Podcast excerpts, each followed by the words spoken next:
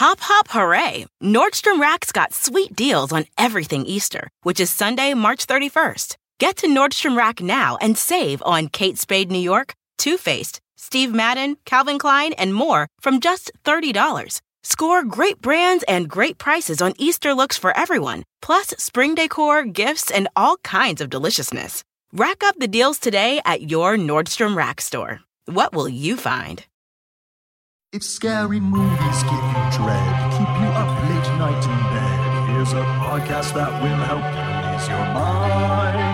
We'll explain the plot real nicely, then we'll talk about what's frightening so you never have to have a spooky time. It's ruined. Hello, welcome to Ruined. My name is Halle, and this is a podcast we ruin a horror movie just for you. If you're a longtime listener, um, you will know that Alison Leiby, my co-host, is currently MIA. I mean, she's not missing. She's in New York. She's having a fabulous time with her one-woman show. If you live in the tri-state area, please go see it. It's called um, "Oh No," a show about abortion and it's running at the Cherry Lane Theater currently. But um, while it is very tragic for her that she can't be here, we have an excited opportunity uh, to have some guest hosts on. So joining me this week to ruin a horror movie for you, it is the host of her podcast, Noble Blood, and the author of Anatomy, a Love Story. It's Dana Schwartz. Hi, thank you so much for having me. Of course. Thank you for coming on. I really appreciate it. So, just to set out, uh, where are you in terms of like being a horror fan? Can't stand to watch it. Are you like some of them are okay, but for the most part, you're not leaning towards it? So, there are some horror movies that I mm-hmm. absolutely love, but there's like a very narrow strike zone of movies okay. I like. Like I like camp. I like mm-hmm. like this feels so like you know. So I like like I love scream movies. Those are yes. great for me. I like um Drag Me to Hell. Mm-hmm. You know. um but I don't like things that I think are actually scary. Like I don't like I, have never seen The Ring, and I don't want to see The Ring. And it really was one of the first ones we did, and boy, it holds up. It is genuinely, especially for a PG thirteen horror movie, so terrifying, terrifying to this day. So I, I understand that. I want to have fun. I don't want to actually be scared, and yes. I don't want to be grossed out. Like I don't want to watch Saw movies. That's not my jam we did um uh saw recently with uh boyfriend of the pod now fiance of the pod dave schilling. And similarly he's someone he likes a giallo. You know what i mean? He, if the if the blood looks like corn syrup yeah. Great if it looks like someone actually is cutting off their foot with a hacksaw not for him. Just doesn't you know that's not good. Give me you know the babadook. I can take the babadook. I can take hereditary. I can take like beautiful beautiful fun horror movies I don't want to just be grossed out and like Ooh. actually scared. I don't want yeah. nightmares. Um, that makes sense. And I'm then interested um, what your reaction will be to this week's movie. And it is, of course, Misery, based on the Stephen King novel of the same name, and which we believe is the third Stephen King uh, based movie we're doing, having done The Mist and Carrie. And what drew to you to want to do Misery? Is it because you're an author? Was there did sort of reputation precede it? You know. Yeah, so I know I am an author. Uh, so this is truly my nightmare. Mm-hmm. The the true reason I wanted to do Misery is I started reading the book and got too scared and had to stop. Ooh, okay. I was like, I see where this is going. I don't want this. I don't like this. It's making me unhappy because it's like it is in the in a in a way that I'm like, oh, this is right hitting me in my personal nightmare. The idea of yes. being like vulnerable and incapacitated and truly at someone else's mercy where they can cause you physical pain Absolutely. is uh, horrific and scary. and I thought, well, there's no reason I need to finish reading this book. I could just pop it back on the shelf and ignore it forever. I, I completely get that. And I also, I, I feel like, you know, as a child of the 90s, I uh, read a lot of Stephen King. Probably wait, for some reason, it was like that and Dave Barry. It was like everyone's house, you know, it's like those are the books. Yeah. It's like you show up at a at a vacation house and there's a exactly. copy of the Da Vinci Code. You got some Stephen King. You got some Dave Yeah, next Barry. thing you know, you've read The Stand, which is like, you know, like 3,500 pages or something. Um, and I remember reading um, The Dead Zone, and I must have been 10. And I, like, I, I couldn't finish that. But I was looking back, I'm like, someone should have been like, hey, get that out of that kid's hand. Like, she doesn't need to be reading yeah. that right now. Um, but uh, we also always have our co-host uh, watch the trailer. So I sent you over a kind of fun trailer for this, what the movie actually is. What were your thoughts about the Misery trailer? Really a great trailer, I will say. It made me want more trailers like that. I Yeah. feel like now trailers take themselves so seriously, and that was like a Mm-hmm. fun voiceover. Uh, it made me think that I was correct in my uh, lifelong plan not to see this movie because Mm-hmm. I find the trailer very scary. I don't like being phys- I don't like being physically uncomfortable, and Oh, the thought yeah. of being cold and then Forget being sick and then being hurt and then I know that there's something I don't know what it is, but like hobbling. there's a there's like, a, big thing in this sledgehammer makes a yeah uh, the I would say the third lead third billing is a sledgehammer unfortunately so yeah you are right to feel They dread teased that in the trailer, and I was like, "All right, yep, this is why I don't want to watch this movie." I, I didn't get to that part in the book. Okay, good. Yeah, it's it's it's sort of in the third act. Uh, so uh, we always like to take a baseline scary, and we've already kind of gotten into sort of the the isolated captive uh, idea of the movie. But my question to you is, Dana, how scary do you find the concept of obsessive fans? Like, where does that live in terms of terrifyingness? I think like high. Mm-hmm. Actually, I think now in this day and age, with like where fans feel this like in. I mean, this movie's kind of prescient, right? In that way, Yeah. where it's like now fans feel more ownership than ever. Like, I find that uh, very scary, and even I maybe that's like an eight for me. But what's a ten for me is being vulnerable in a bed. Yes, yeah. So put those things together. I yeah, it does sort of like uh, Annie Wilkes is of course the villain in Misery, and it's sort of like if Annie Wilkes had access to the internet, she would be worse. Like there's no question Yeah, because oh you just God. enter into like your own world, and her world even outside of the internet really spooky and terrible. Um, She's moderating the the uh, misery uh, subreddit. Exactly. Um, and so we, let us begin. But before we do, one more question: Would you like to guess the twist in Misery if you think there is a twist? Guess the twist. I think she cuts off his leg Great. or foot. I think he he. I think at some point he doesn't have one of his legs or feet at the end Great. for some reason. Love it. Nope. Is that a twist? I don't know if it's a twist, but it's certainly. I, I think you're reading the room in terms of what happens in this film, and I think accurate is better than twist. You know what I mean? Yeah. So let us begin. Another thing, fun thing about like anytime Stephen King is writing about a writer is that it's obviously he's writing about himself. Like it's ob- Oh, yeah. Paul Sheldon in the in the movie. So I He was like, Paul Sheldon and Annie Annie Wilkes is cocaine. Exactly. Yes. All right, great. So we open on it's author Paul Sheldon. He's furiously typing on a typewriter um, in a cabin. Paul Sheldon is a great fake author name. Absolutely. Like, yeah, Paul. Sheldon. Yeah. That it's, it feels weird that there isn't an author named Paul Sheldon. Did he write the Jack Reacher books? Maybe. I would say, yeah, it's very James Patterson. You know, it's like just I need a man's name. Um, he is writing and he is almost done. And you could tell because he's victorious on the typewriter. And next to him, he has a single cigarette with a match, a champagne flute, and then a bottle of Dom Perignon on ice. And I was like, wow, I feel like I've been writing my whole adult life. I don't think anything I ever wrote has ever been done. So this guy is so confident. He's writing it on typewriter and he knows when he's done to the point where he at, like ordered a bottle of champagne. And I was like, this is like what your idea as a child of what an author is, where you're like, oh my "And god, an I'm finished." inspiration. Yes. And he pulls out the last sheet and he writes on it in pencil, the end. He's done it. He lights up a cigarette. He has a champagne. And of course, he immediately gets to do his 1965 vintage Mustang and starts fucking driving down the snowiest, most chaotic, like Colorado mountains, like roads. There are no guardrails. There are there's no plowing. And I don't know I don't know anything about cars, but I know that this is not the kind of car that can handle this level of snow. And he is No, whipping my down it. Prius can't handle driving in LA when it rains. I mean, if you have a Tesla, if that freezes, you literally can't get the door open. The you the handle won't come out. Like these are certain cars you should not be taking them into Colorado.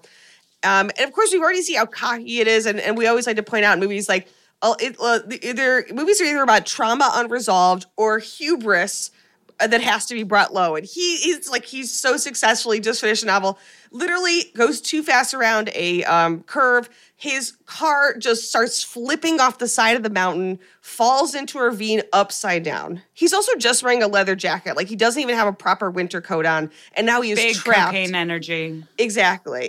yeah, it's you don't see it, but you know that he also did cocaine before getting in. And uh, Yeah. but you know, Dana, he's an arrogant man. He only knows success, and now he's going to have to go through like the gauntlet, you know, in order to like become a better person. And we Yeah. flash back now that he's unconscious. We flash back to him meeting with his book agent Marcia, who's played by Lauren Bacall, which is like a fun little role. And um, Great. he shows her this leather valise, which he also has. Um, he, he we see him put um, his new manuscript in the valise before getting in the car. And in this flashback, he said, "You know, I found this is my first valise when I was in my twenties. I had my first book, and I was carrying it around, and I found it again. It, it felt like it was time, and because uh, he was making a big change."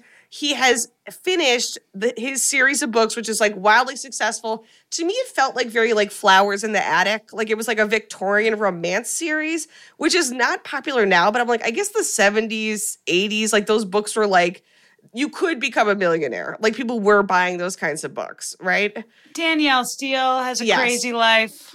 Yeah, Yeah. a lot of bodices being ripped, and so his character who that made him famous uh, is Misery Chastain, which is a great name for you know a Victorian uh, protagonist of of a series of books. And he finished it, and the last one, the eighth book, is, is already being published and, and sent out. And at the end, she dies, and he and it, Marcia's like.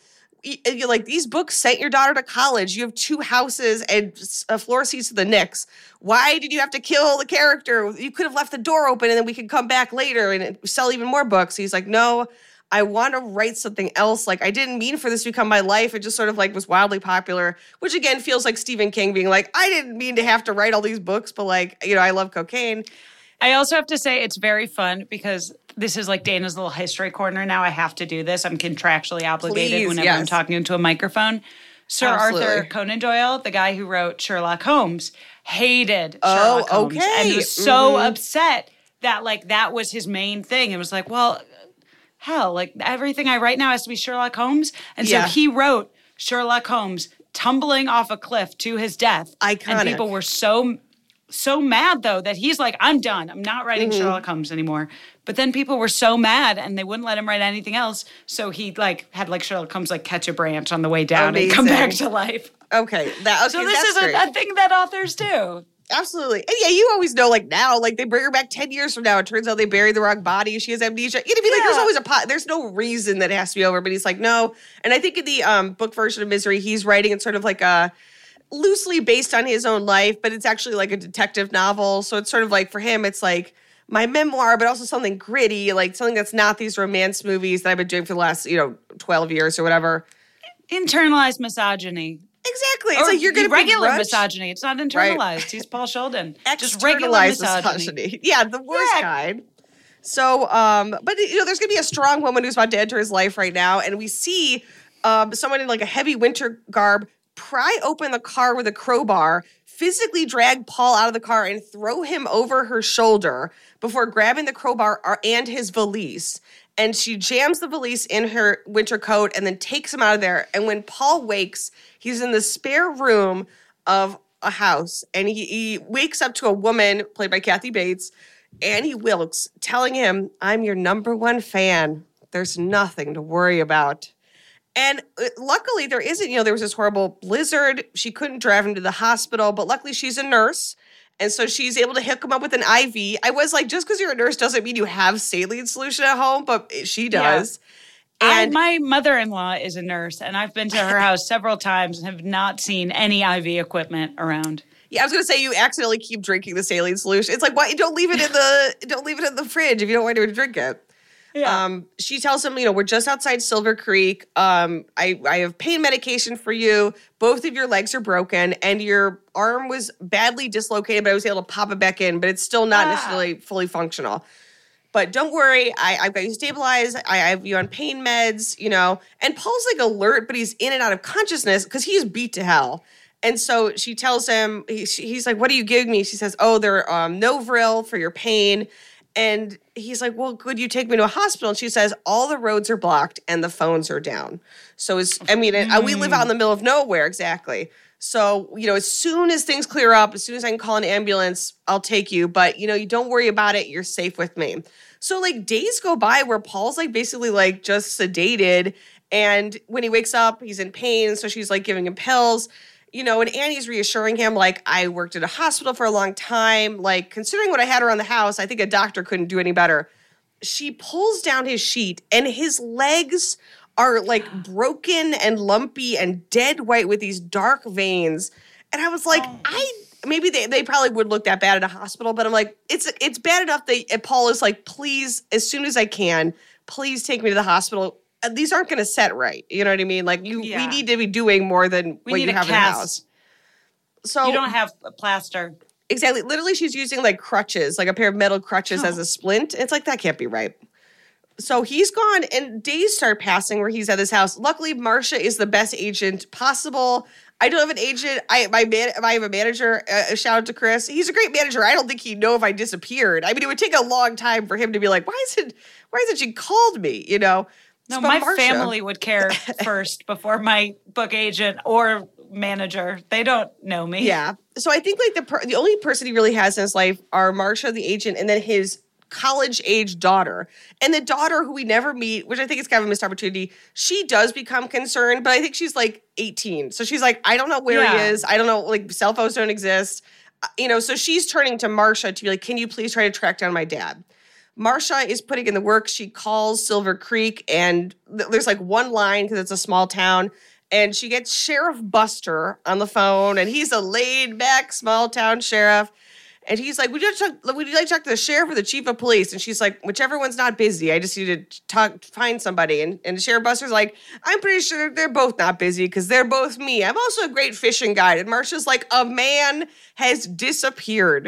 And I'm also like, there was a huge blizzard. Like, you, the stuff is going on. You're gonna be like, I don't know why you're so relaxed. Yeah. And she yeah, says, you should you should be busy.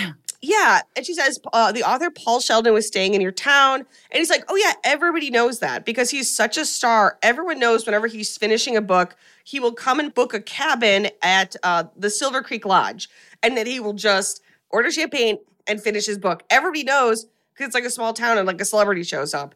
And she, and big she said, 80s energy. Yeah. Which again, I'm sure he's like Stephen King. Like whenever he tries to go anywhere, I'm sure everyone knows. And Marcia says, I know that's what happened, but also I called the Silver Creek Lodge and they said that he left last Tuesday. I have not heard from him. His daughter's not heard from him. I something has happened.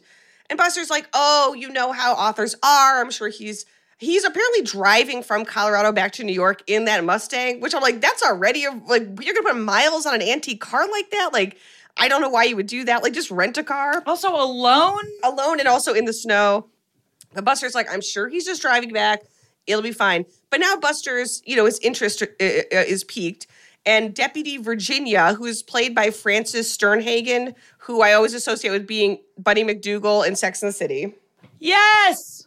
And um, who's great. And she comes in and she's always, oh I my just God. blew out the mic with how excited I was that of a Bunny MacDougal cameo she's like, "Oh my god, somebody called. This is like the most action we've gotten in years. Like nobody calls us because there's no crime because it's such a small, you know, a small town."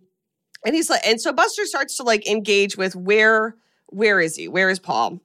And but he, after sort of dismissing dismissing it to Marcia, but Marcia's like, okay, so the that blizzard was last Tuesday. That's the same day Paul Sheldon checked out of his house. We're going up the mountain and we're going to start looking for him. Back at Annie's house, she's giving Paul like a straight razor shave, and Paul says, honestly, like. I really appreciate how much you're doing for me. It feels like a miracle you even found me. I could have died out there. And Annie tells him, Paul, no, it wasn't a miracle. I was following you. Everyone knows you stay oh. at the oh. lodge. Oh. So I, you know, when you're in town, so some nights I would go and I would sit out there in my car and I would look at the cabin light that was on when I and I watched you work through the window. Because how could I not watch no. the best writer in the world? And Paul's like, oh wow, okay, I didn't didn't know about that. But fortunately, because she was following him when he left the lodge, she was able to save him. And she tells him, I love all of the misery novels. I'm obsessed. I haven't read the last one yet, but I can't wait.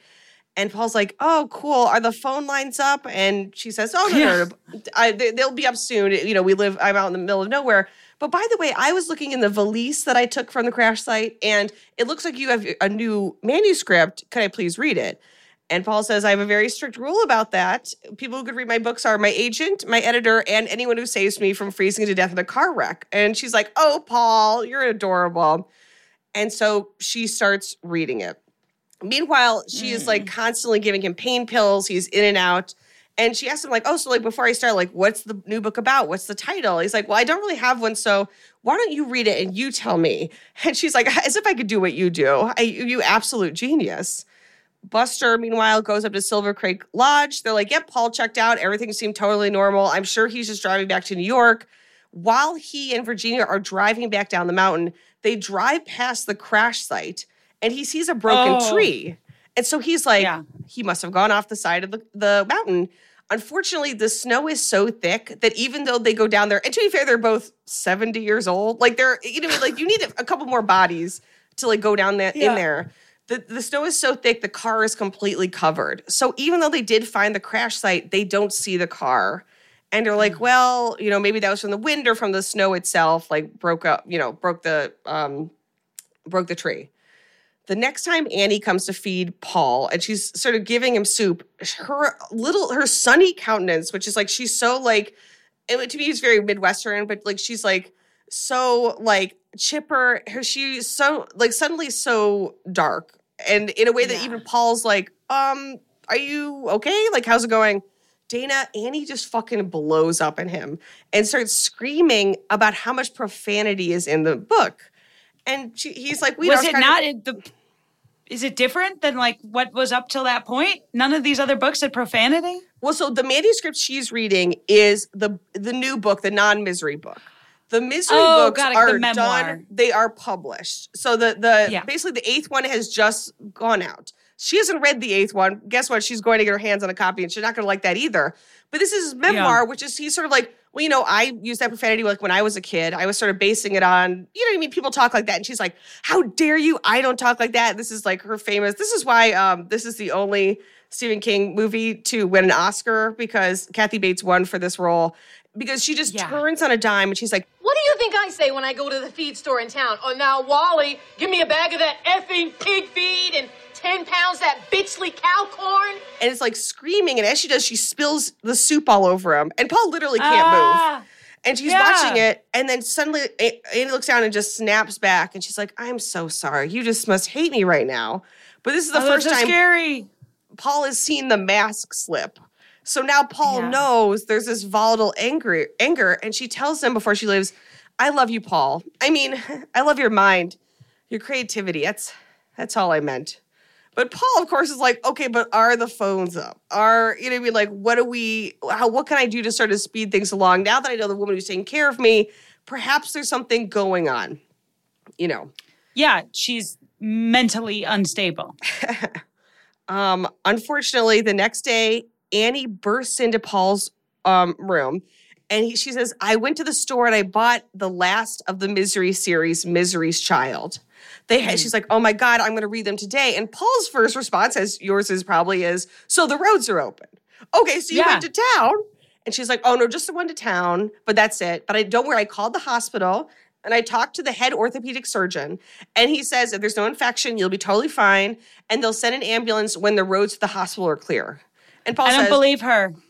And well, Paul's saying, okay, so you talked to him on the phone, the phones are working.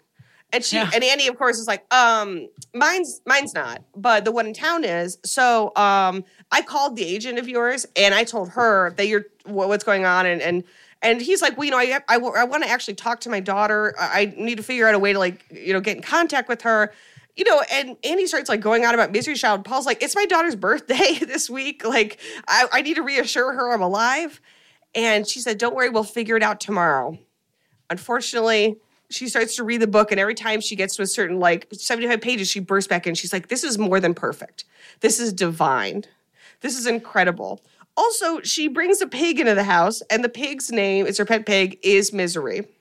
And the pig runs around squealing and paul's like okay all right. You know like i'm trying to stay calm but now there's like a pig in my room and annie is racing through the book she's on page 300 she's like there are only two divine things the sistine chapel and this book and Paul's like, oh boy, well, um, I don't know if you're really going to like the ending of it. And Annie tells Paul, you know, when my husband left me, I thought oh, I was going to go crazy. but I dove into work at the hospital and I did a lot of reading. And that's when I found misery. And that really, you know, helped me get through it. And, you know, and Paul's literally peeing into like a big jug of urine and gives it to her. And Annie's like, you know, I, am not saying I'm against marriage entirely, but it would take a real special guy to make me walk down the aisle again. And oh, Paul's oh, no. like, okay. She runs out to read the last two chapters. You know, Paul drifts off again on, on a steady stream of painkillers. And then he hears the door open in the middle of the night, and Annie walks in and she screams at him, You murdered her, you dirty bird. Misery Chastain can't be dead and she grabs the bed frame, which is kind of like it's just like a light, like a like a metal frame, and just starts slamming it up and down. So his legs, or at least Paul's screaming in pain. Ah. It's like you ah. murdered her. She can't be dead. And he's like, no, it's it, she didn't. It, she wasn't murdered. She died during childbirth. That's very common in the 1870s. Like you know, like her spirit lives on in her child. That's the point of the ending. Try to explain it. And she yeah. picks up a side table and just fucking smashes it against the wall, screaming. And uh. she said to him, ah. I thought you were good, Paul, but you're just another lying old dirty birdie. And she goes oh, to storm no. out of the room, Dana, and she says to him, Forget about anyone coming for you because I didn't call them. I didn't call your agent. I didn't tell the hospital. So no one Shocker. knows you're here. Yeah. I know. And if anything happens to me, if I die, you'll die out here. It's like that's she's already thinking eight steps ahead. Like I'm keeping you here. You're gonna be mad, but if you do something to me, you will fucking die because you literally you would have to drag yourself uh, in through the snow up a mountain to get out of here, and you can't. And then she drives off uh, angrily into the night. Oh, that's see. This is what's scary to me. What's scary to me is like there's no camp horror to this. Like this, there's no, no fun to this. This is literally misery. Like there yes. is no fun this is scary. Right. There's no like there are like some moments later on where like he tries to make jokes in order to lighten the mood, but even that it's like the joke uh, like the jokes you make when you feel uncomfortable because you could feel like all the air getting sucked out of the room. Yeah. Paul, yeah. now that she's gone, Paul's like, fuck, okay, I gotta get out of here. I gotta figure something out. I'm gonna go ostensibly find her phone because I, I know that she has one and it works because she's lied of to course, me about yeah. stuff. He gets out of bed and he's dragging himself, howling in pain the door to his room is locked. He cannot escape. Oh, of course. Meanwhile, Buster is on the phone with Marcia again, uh, the best agent in the game, calling, being like, Paul has not arrived back in New York. It's been a week. You know, it's been over a week. And Buster's like, you know, we have the state um, police working on it, and we have the, I've already called the FBI and they're sending somebody out. We're going to find him. Good. We also see in the newspaper it says, "Where is Paul Sheldon?" Similarly, if Stephen King were to go missing, you it would be front page news. Like people would be trying yeah. to find him in the snow. And if a best-selling author disappeared yeah. in an accident, but we haven't found a body or a car, exactly. Yeah. Um, and Virginia gets on the phone. She's like, "I called. There are no charges on Paul Sheldon's credit cards after after he was at the lodge." And that would make no sense because if he's driving back to New York, he has to buy gas. And also, uh, it's in the paper, so if he was alive, he would call us. Like he again, he's famous. News of his disappearance would have gotten back to him if he was alive and able to. In the yeah. morning, Annie finds Paul on the ground and helps him back into bed, and she's so nice. Again, like lulling him into a, like a, a sense of like false, you know, comfort. But he's yeah. screaming because he's in so much pain. And Annie tells Paul, "I have a surprise for you." And Paul's like, "Could I have a snack before the surprise?" Because she hasn't eaten. And she says, "You know, oh God." He he she, and he says, "I'll admit my thinking can be a little muddy. That's why I couldn't remember everything that they were asking me when I was on the witness stand in Denver." But I asked God, and God told me that He delivered you to me so that I could show you the way. And with that, she wheels in a barbecue grill. She takes Paul's new manuscript uh, and th- douses it in lighter fluid. And uh, Paul's like, ha, when I said a snack, I, I didn't mean something grilled. I meant like cheese and crackers. And Annie says, You must rid the world of this filth. And she gives him a match to burn his book. And Paul his says, His new manuscript, the memoir. And Paul's like, Well, you know, I already sent um, a copy to my agent. So, like, even if I were to burn it, like, uh, she already has it. Like, I mailed her a copy. And Annie says, I know that, that you would have no other copies because I saw an interview uh, on Merv Griffin where you said that you only write one copy and then you drive it to New York to yourself out of superstition, which is true. We know that there's no other copy. Oh, no. Dana, I have to now ask you at this point of the film, what would you do?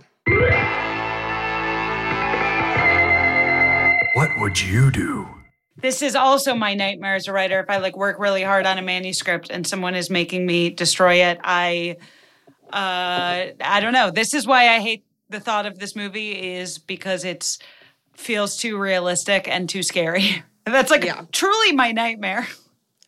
Yeah, and I feel like it's like you have to burn it. There's no other option.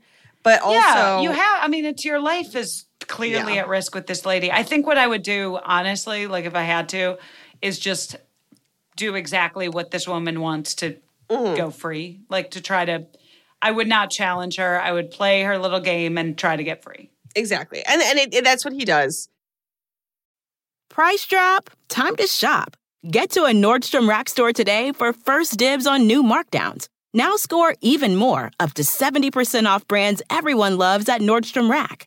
Denim, dresses, sneakers, tops, and more. Plus, get genius deals on jackets, sweaters, and boots for the whole family. Shop your Nordstrom Rack store today and save up to 70% with new markdowns. But hurry, deals this great won't last. When it comes to buying your first home, everyone has questions. Can we even afford to buy a house right now? Well, I need to negotiate. How do I even negotiate? Luckily, a REMAX agent has answers. Hey, Brian, those are really good questions. They are? Thanks. It's my first time buying. I work with first time buyers all the time. I got you. REMAX agents have more experience than other real estate agents. Visit REMAX.com or download the REMAX app to find the right agent. The right agent can lead the way. Each office independently owned and operated it, you know, miserable, but he decides to do it. And the reason he does it is he sort of hesitates, you know, and and he starts casually spraying the bedclothes with lighter fluid, just like oh. gesturing, oh. like "Help me, help you." As long as this exists, yeah. you'll never be free. So let's just light the match, Paul. And of course, oh. he's thinking, "Great, she's gonna fucking light me on fire." He burns his manuscript on the grill, and it goes up in a ball of flames. And oh. outside, they hear a helicopter it's Buster and like uh, the state police pilot. But you know, they fly over. It's like, oh, that's the Wilkes farm. There's really only this and one other farm out here, but they don't see Paul's car, and they don't see any evidence like that he would be there. So they just yeah. fly on. And Annie no. gives him his painkillers and then leaves Paul to just cry after uh, over all the work that he did. No. But instead of taking taking the pain pills, he hides them under his mattress.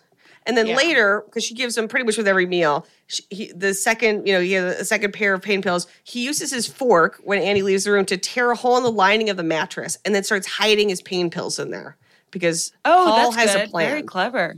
Yeah in the morning, Annie is like, again, friendly, excited. She takes him on a little constitutional to the other side of the room in a wheelchair. She gives him an electric razor. It's like a reward for burning his book. And he says, If I had known this would be the reward, I would have burned all my books. And Annie's like, Oh, you kidder. Like, she's having the time of her life. Like, she loves having someone yeah. there. She brings in a folding table and a typewriter and paper. And she tells Paul, sure. You're going to write a new novel, Misery's Return, which will be the ninth book where misery is brought back to life and you're going to dedicate it to me. And Paul's like, you know, um, oh, the only problem with that is that you got me this printer, this uh, paper, but because it's like the you got it because you thought it was like the nicest kind. It actually smudges yeah. terribly. So he shows her, oh, yeah. you, when you type in, it smudges. And he's like, could you please go to town again and get different paper?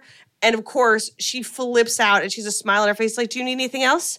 Any other crucial necessities I can fetch you? I do everything uh. for you. I'll get your paper, but you better start showing me some appreciation, Mr. Man. And she storms uh-huh. off and she drives into town. And the reason Paul asked for the new paper is he found a bobby pin on the ground and he's able oh. to bend it and use it to pick the lock on the door. So he escapes mm-hmm. into the house. Unfortunately, the front door is locked from the outs from the outside, so he cannot open the door, and he can't pay. It's not that kind of lock. It's like a deadbolt from the outside. Yeah. He makes his way furiously looking for a phone. He finds her phone. It's just like the shell of a phone. There's nothing uh, inside. Yeah. And as he's scooting through in his wheelchair, he bumps into a table covered in like little figurines and he knocks over a penguin, but he catches it right before it shatters on the ground and he's able to put it back up. But she's gonna course, know. She's gonna know. Exactly. And so he makes his way to the back door, which looks like a regular back door. He's like, maybe she didn't lock it. And so, but he can't fit his wheelchair through the doorway. So he gets out. He's crawling across the floor to the back door Just as he realizes the back door is locked too and he can't get it open, he hears Annie's car coming back.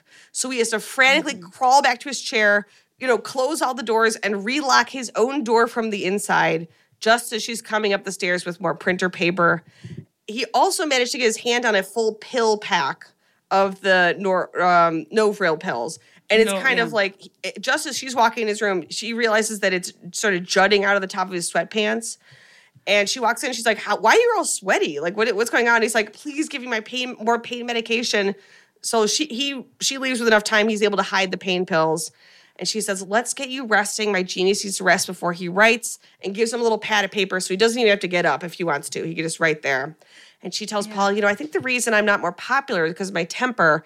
You must just hate me. And Paul has to say, like, well, you know, we all need to need to let off steam at some point.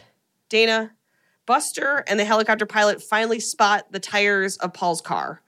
So as Great. the snow sort of starts to melt, they find the car but of course, the state police are like, he must have crawled out of the car and he's dead. So they're kind of like, this is a wrap. We find his empty car. He oh. is dead, and we're not going to find him until like there's the full spring frost. Not Buster. Buster takes Virginia and says, "Look at this fucking um, the door. Somebody pried it open." And Virginia's like, "Okay, so you think he might not be dead?" And Buster's like, "Well, he might be dead, but I don't think it's the way they said because he didn't get out of the yeah. car himself. And if he didn't get out of the car himself, who has him? Buster, yeah. thank you. Again, Buster, better sheriff than you think when you, you're introduced to him. Yeah, that's good thinking. I appreciate that. And also, yeah, Marcia, best agent, Buster, one of the best sheriffs we've seen in a horror movie because there's a lot of, yeah, a lot of messing around, not putting things together. That night, Paul makes an envelope out of a piece of paper and then slowly fills it with the um, powder inside the pain pills. They're like little uh, capsules. Okay. So yeah. he's he's stealing, he's sort of aggregating all of the powder. Smart. And he comes in and reads his sort of like his first pages that he started on Misery's Child. She hates it. She's like, it's cheap. It involves an experimental blood transfusion they wouldn't have had back then. Misery was already buried in the ground, so that's where Paul has to start. So she throws away his pages. He tries again. She loves it. When Ian realized that the reason they'd buried Misery alive was because the beasting had put her in that temporary coma. And due to that, they were able to realize, oh, she's a great great granddaughter of this lord and lady. Turns out she's mobil- nobility, which Annie's like, this is exciting. This is incredible. This is so romantic. She's now she's uh, Misery has to choose sort of the point of the book between Ian and Widthorpe. And she's like, I'm going to play my records. I'm going to fill this house with romance. I'm going to put on Liberace. And Paul, because he's uh, knows how to play this, he says, "You know, Annie, I, I agree. I'm so excited.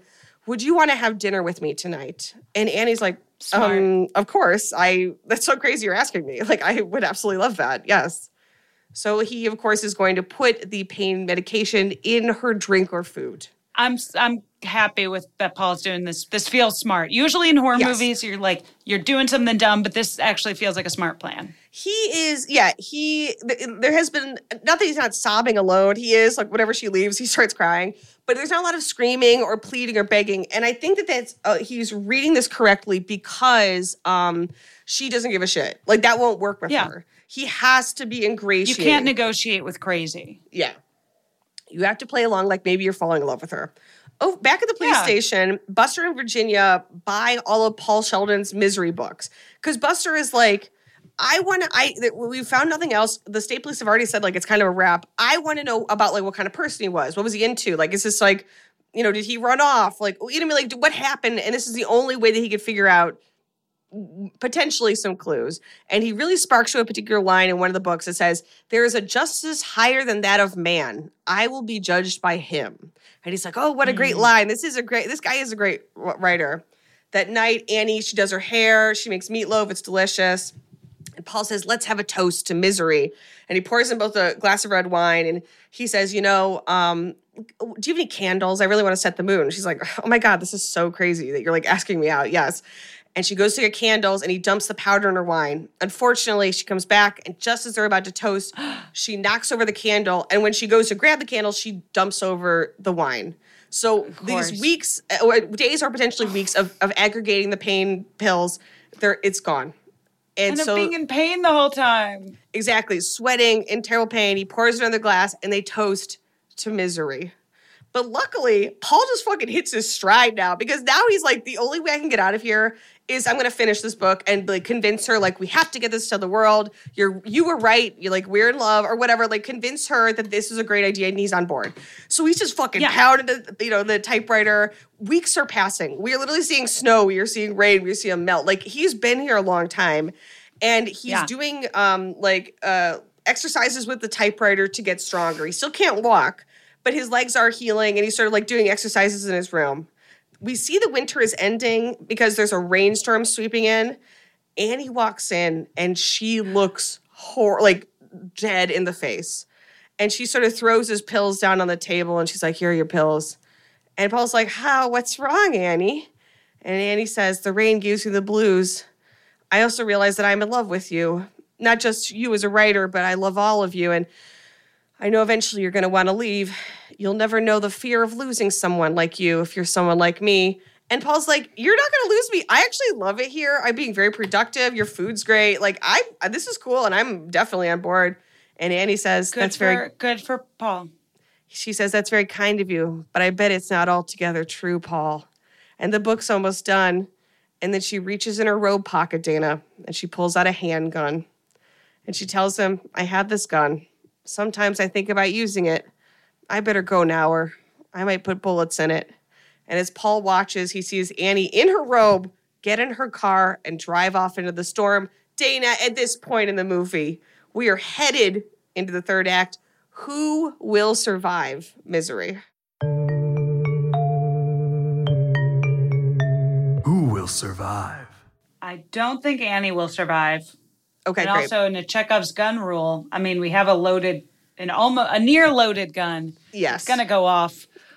Was she threatening to use it on her or on him? now it's it's sort of unclear. I it's when I hear her like her intonation, I to me it felt like I'm going to do it to myself, which I guess Yeah. to me is still a problem for Paul because he still is not able to leave and he's still locked in the house. But Yeah. I, I think, you know, Paul's sort of like, oh, either way, it's not going to be good. If, use it on yourself, use it on me, use it on both of us. I, you know, I don't want it. But yeah, when, Yeah, when it's I not hear it, it feels more like she's depressed and she's going to use it on herself. We're starting a movement with La-Z-Boy. Well, technically, it's more of a don't movement. We work full time and parent full time. Our feet will be in the upright position, and our podcast will be listened to fully reclined. Now that we've completely checked off our to do list, we'll be checking off our to don't list until further notice. We, the lazy, are taking back lazy, all from the comfort of our La-Z-Boy furniture. La-Z-Boy, long live the lazy. Price drop? Time to shop. Get to a Nordstrom Rack store today for first dibs on new markdowns. Now score even more, up to 70% off brands everyone loves at Nordstrom Rack. Denim, dresses, sneakers, tops, and more. Plus, get genius deals on jackets, sweaters, and boots for the whole family. Shop your Nordstrom Rack store today and save up to 70% with new markdowns. But hurry, deals this great won't last. fortunately she has then left the um, home which is great so that he's able to pick his way out of his room again and he goes to the kitchen and he grabs a butcher knife and he slides it into his sling so now he has a weapon in case you know things get out of hand with annie and the gun and when if annie gets her gun then he'll he'll be prepared he also Smart. finds her scrapbook and he starts looking through it and we see first is like childhood photos. Dana, here's some headlines we see in the latter part of the scrapbook. Local investment banker. Wait, is it woman escaped from insane asylum? It's, I mean, pretty much. It's actually, I think, worse. Local investment banker uh, Carl Wilkes plunges to death. On the next page, top nursing student falls to her death. Wilkes named head of maternity ward. And then, unfortunately, baby Lucy dies after five week struggle. Second newborn death. Nurse question. Infant deaths return to the hospital's nursery ward. And in that article, they zoom in on it. It says head maternity nurse Annie Wilkes found the body of bodies of three infants, all apparent victims of suffocation. And then finally, What? maternity nurse behind bars, dragon lady arrested for recent baby deaths. So I think we're to think that she is sort of you know, one of these. Unfortunately, it's kind of a, a, a brand, not a brand, a kind of serial killer, the sort of the medical Yeah. serial killer, and that she was eventually put on trial, but was not actually sent to prison. So she was arrested. Yeah. It's sh- the fact she's collecting these sure doesn't look like she's innocent, but she was eventually not prosecuted, or she was not Yeah. successfully prosecuted. But this again, to Paul's point, is like okay. So she seems like she killed her dad. Maybe it sure seems like she killed like the her nursing rival, and then she's killed what seems like at least five children. Yeah, she's a ma- I would say a mass murderer. Yes, yeah, but full serial killer at this point. So he gets back in his room, locks the door, and he gets into bed and he practices pulling the butcher knife out of his sling. But Annie gets back home, she goes to sleep, and she doesn't come to his room. So unfortunately, Paul foolishly thinks, he says out loud, see you in the morning, and then he hides the knife under his mattress. When Paul wakes up, he Annie is standing over him in the middle of the night and she jabs with a sedative. He wakes up hours later, and I think you know what moment we're headed towards here. She has strapped him to the bed so he cannot escape. And she says, just like you called, Dana, you've been out of your room. And I know because my penguin always faces due south. She finally clocked the penguin. And she also was like, also, I knew that you had to be getting out of your, like, I, I figured it out. I, I lost the bobby pin, you know, like I, my scrapbook was moved. And she tells him, Paul, do you know about the early days at the Kimberley Diamond Mines? Do you know what they did to the native workers who stole diamonds? And he's like, ah, no, but please don't do whatever it is. She's like, it's, it, it's, they could still work, but they couldn't walk. It's called hobbling. And she literally reaches down next to the bed, pulls out a sledgehammer, sledgehammer and re-breaks his legs in the most brutal way possible. And she's he's screaming and sobbing. And she says in this like breathy, like, I can't believe you're here. She says, God, I love you. And then she leaves the room. scary. It's so awful. Fortunately, Buster is still in the case, and he sees Annie Wilkes arriving. She, she's someone cut her off, and she's screaming at someone outside the convenience store. And he's like, "Huh? Oh yeah, that Wilkes woman who got accused of all those baby murders. Huh? She's maybe I should look into her." He goes to the local Yeah. public library, as you have to do to do your murder research. Finds Oh. all the information about it, but more than that, Dana, there's an like a, a quote that she gave the press, basically when she was like the charges were dropped. And she tells Yeah. the press, there is a justice higher than that of man. I will be judged by him. The exact line lifted from the misery book that, that Buster had linked. So he's like, she is a misery super fan. So It now works. things He are all it. coming together. Annie goes home and Buster goes in to check uh, with a convenience store guy. And he's like, because it's like the convenience store, but it's also the bookstore and it's also like the video rental place because the town's yeah, so it's small. a tiny town. I got you. And he's like, his, you know, has Annie Wilkes been in here? Like, what has she been buying? He's like, oh, just regular pig food and, you know, um, you know, sloppy Joe mix. And um, she's been um, buying a lot of typewriter paper. I don't know if that's weird, but she's been buying like reams of it all of a sudden. And Buster's like, that bitch. So he's driving. So Annie's on her way home, and then Buster's finally on the case. Unfortunately, Buster makes a terrible mistake, uh, which you see a lot in horror movies, is he goes alone. If eh, no one should go be anywhere alone, let alone a horror movie, but he sets out alone to go confront potentially No. a serial killer who has a He's man about in to her be house. murdered. Yeah, He's about to be murdered.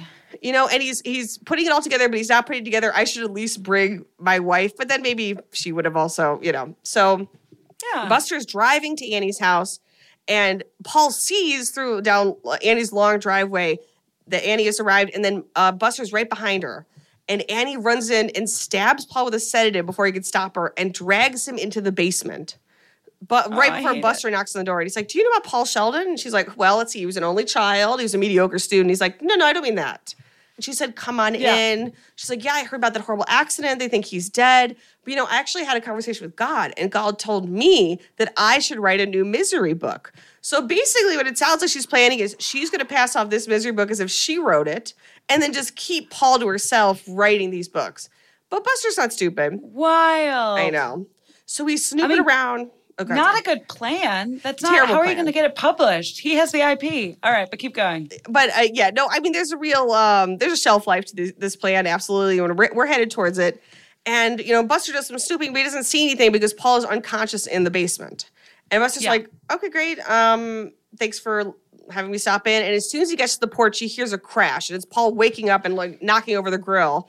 And he runs back in, asking like, "Oh, Miss Wilkes, did you fall down? Are you okay?" But he hears Paul call from the basement, and he opens the door and he says, "Mr. Sheldon." Dana, unfortunately, at that moment, a shotgun blast just rips through his chest. Annie Yep. has killed Buster with a shotgun. My Yeah, the hero of the film Oh. almost could have helped. Too good, too pure for this world. Exactly. Annie tells Paul, I've known for some time that we must be together forever, but our time together on Earth is drawing to a close. And she takes out a handgun and a syringe. So basically, she's going to kill both of them. And Paul says, mm-hmm. You're absolutely right. We are in love. We do need to die. We will be together forever in heaven, but I need to finish the book. I just need I just need until dawn. And then I will go along with your awesome plan, which is to kill both of us. And when Annie says, "All right, I'll put cook you some food," Paul sort of keisters a container of lighter li- container of lighter fluid like down his sweatpants. And he's Yeah. up all night typing. And he said, "I'm almost done, so I need my things: my cigarette with a match, and Dom Perignon." Luckily, she has some, or the convenience store has some. Like she just has it. It's like, okay, well, I, you know, And luckily, she knows. Like she's read enough interviews. She knows that he's not lying. That's what he does every time he he reads the book, finishes a book. And he's typing, and she, you know she's a buzz, and she's reading all the pages as he finishes it. And she's like, "Who will she pick? Will it be Ian or will it be Wilthorne? Like, uh, you know, like there's gonna be a duel, and and you're also, you know, like you're gonna find out who Misery's real father is." And she loads her gun and puts in her robe and brings him her things. But Paul says, "You know, there's gonna be one thing we do need. It's different. We're gonna need two glasses, Annie." And she goes, "Oh my God, you're so amazing. Let me get a second glass." And Paul takes the entire manuscript as soon as she turns her back, throws it on the ground, douses it in lighter fluid, and then takes sort of a crumpled up piece of paper and lets it alight. She comes back in and she's like, What are you doing? He says, You know, for all these years, you know, no one knew who Misery's real dad was, or if they'll ever be reunited, or, you know, she came from nobility, or whether she'll end up with Ian, Ian or Winthorne. It's all right here. And she says, Paul, don't do it. He says, Why not? I ah. learned it from you. And he drops the flaming page on the manuscript, which just goes up in a ball of flames. And Annie lunges on it to try to put it out. And he, Paul picks up the typewriter and smashes her in the back of the head. Unfortunately, Genius. Annie is built like a brick house, and I really aspire to this level of feminine strength. Like she picks up his Yeah. dead weight body out of that car accident. Like she's hauling around like like pigs. Like she has this brute strength that I really like in like a female villain, you know? So Yeah. she's not down for the count. Like she is they are brawling, she's strangling him. He throws her to the ground, then he's out of his wheelchair. He's jamming ashes into her mouth to try to get him get her off of him and she's going absolutely wild. She gets off two shots, but luckily she only had two bullets in the gun. So she shoots him once in the shoulder, and then the second shot goes wild. Paul trips her, and Annie falls, smashing her head against the typewriter. She's out cold. Oh, yeah. So Paul crawls to the door, and he almost makes it, but before he can, Annie comes back to life, Michael Myers style, and fucking lunges on him. And Paul reaches out. He grabs a doorstop that's shaped like a pig and he smashes it in her face, killing her. We cut to 18 months later. Paul, he's now walking with a cane. He's going to meet his agent Marcia for a lunch at the fancy restaurant. I hope he's calling. I hope he's one paying because Marcia deserves it. Marcia was on top Yeah. of it. I know. Honestly, thank God for Marcia. and she hands him it was like the first printed copy of his new book the higher education of j philip stone and i'm like i don't know if that that, that is a title but she's like All right. time and newsweek it's going to be a rave the times review is a love letter and for the first time i think you could actually be up for some prizes and paul's like you know i don't want to give annie wilkes any credit but it did kind of make me a better writer like i feel like it changed me in like a positive way sort of and Marcia said, Yeah. "Well, you know, I, I have to ask, or else I'll be like kicked out of the agent u- agents union, which I'm like a sad thing." Um, she said, "Would you be willing to write a book about your experience?" Yeah. And he's like, "You know, I'll be honest. It sounds like you're asking me to delve into the worst part of my life for a couple bucks." And Marcia's like, "I mean, I'm not not asking you to do that." Yeah. And he says, You know, it's funny, even now, I feel like I can see her, like she's always there. And he looks up and we see Annie pushing a dessert cart towards them, holding a gigantic butcher knife. But when Paul blinks, it's just the regular or the regular waitress. And she says, I'm so sorry. Are you Paul Sheldon? Because I just wanted to say I'm your number one fan. And that's the ah, end. That's so good. That's so scary. I love it. I'm glad that he survives. I I'm glad know, that the yeah. agent gets a big hit book. I do feel bad for Buster because Buster really was doing the legwork. He was like a responsible, No. Diligent local authority, and it- this is what happens. You know what I mean? This is what you get. Okay, I'm honestly so trying. glad that we did this and you described the whole movie to me in depth because it sounds like a really good movie. And it sounds like if I had to watch it, I would be so uncomfortable the entire time. Yeah, I think you'd be watching it through your fingers for sure. Um, I was listening. I was like, I wanted to take you were listening to your fingers. Yeah. Um, one thing we like to do after a movie is um, fatal mistakes. What are some fatal mistakes you think any of the characters might have done in the um, movie? Fatal mistakes. Okay, main fatal mistake is Paul driving a vintage convertible through snowy Colorado after Yes, drinking, absolutely. it sounds like. Yeah. Huge mistake. Right, 'cause Um, he- he's probably not having just one glass of the champagne. You know what I mean? It's like you're Yeah, having whole a bottle couple. on ice. Exactly. What? You're just having a bottle? You have a bottle just for you? Uh, the next mistake is poor Buster going alone. Yeah, exactly. And then Annie, I'm- mean, if we're talking fatal mistakes, Annie's mistake is getting lulled into a false sense of security with Paul, Absolutely. leaving being- the lighter, leaving the lighter Mhm. fluid within arm's reach.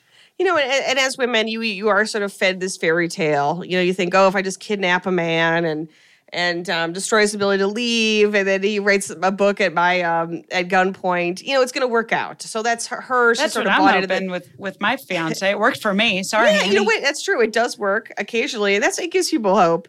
Um, yeah, I definitely think Buster, even just like look behind you, you know, just like be a little more suspicious of Annie Wilkes, um, because uh, you don't. Yeah, women can fire a gun too. Um, but I feel True. like that's yeah, that's to me is the he's so close to have getting oh, everybody getting out of there alive. And so I don't know, Buster, R.I.P. our real one. Um, and then finally, to a real one. where would you put misery on the spooky scale? A spooky scale.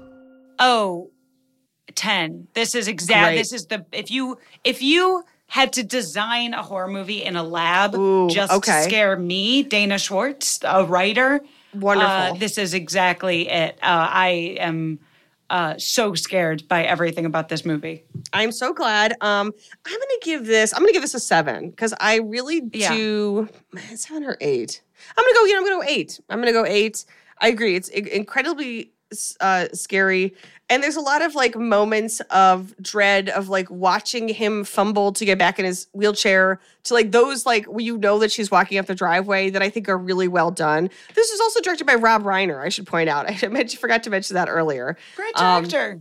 very well like all of the even where it's not like specifically something horrifying happened the dread of waiting for him to get back in his room so she doesn't freak out is terrifying Also, I guess what's really scary for me is that it feels plausible. Where it's like if it was heightened or stylized or like a monster, like a ghost, like I'm not scared of like ghosts because then you turn off the movie and you're like, oh, that was fun. That would never happen in the real world. Where like this is very much in the real world of horrible things that can Yes. happen to you. absolutely well Dane, thank you so much for doing the the pod um this is really wonderful i'm glad that we did a movie that you generally found horrifying that makes me very Oh my happy. god! Thank you so much for having me. Uh, I was literally like, I feel like my hands were over my eyes and face for most of this episode. Uh, what a pleasure! And congratulations on also uh, keeping a man locked in your room until he Again. agreed to marry you. I mean, I'm not saying I started the pandemic just so we'd be forced to be in a room for two years, but it helped. I'm not saying I did that. I'm just saying if someone were to do that, would it be? It might be effective. Yeah, hypothetically. Is there anything you'd like to plug or talk about, or anything you'd like people to go check out? Where can people find you? Uh, you can find me on uh, Instagram or Twitter or TikTok, uh, Dana Schwartz with three Z's. I have a podcast called Noble Blood that's like is a scripted history podcast. And I wrote a book. People will now think they're like, oh, you're such a wuss because like my podcast and also book have a lot of uh, horror in it and like gore because it's about a, my book anatomy a love story is about a surgeon but this one's so scary because it's happening to the writer It's it's a writer's tale. It's yeah. a writer. But yeah, um, Anatomy, a love story, if you want a young adult novel about uh, a, a teen a surgeon in in 1800s Edinburgh. Love it. All right, awesome. Yeah. Well, thanks again. And uh, to those listening at home, please, until next week, keep it spooky. Keep it spooky. Ruined is a Radio Point production with executive producers Alex Bach, Sabrina Fonfetter, and Houston Snyder. Recorded and edited by Kat Iosa. Justin and so good. Thousands of spring deals at your Nordstrom Rack store. Save big today on new arrivals from Kate Spade New York, Nike, Sam Edelman, Free People, and Madewell, starting at only $30. Great brands and great prices on dresses, denim, sandals, designer bags, and more. So rack your look and get first dibs on spring styles you want now from just $30 at your Nordstrom Rack store. What will you find?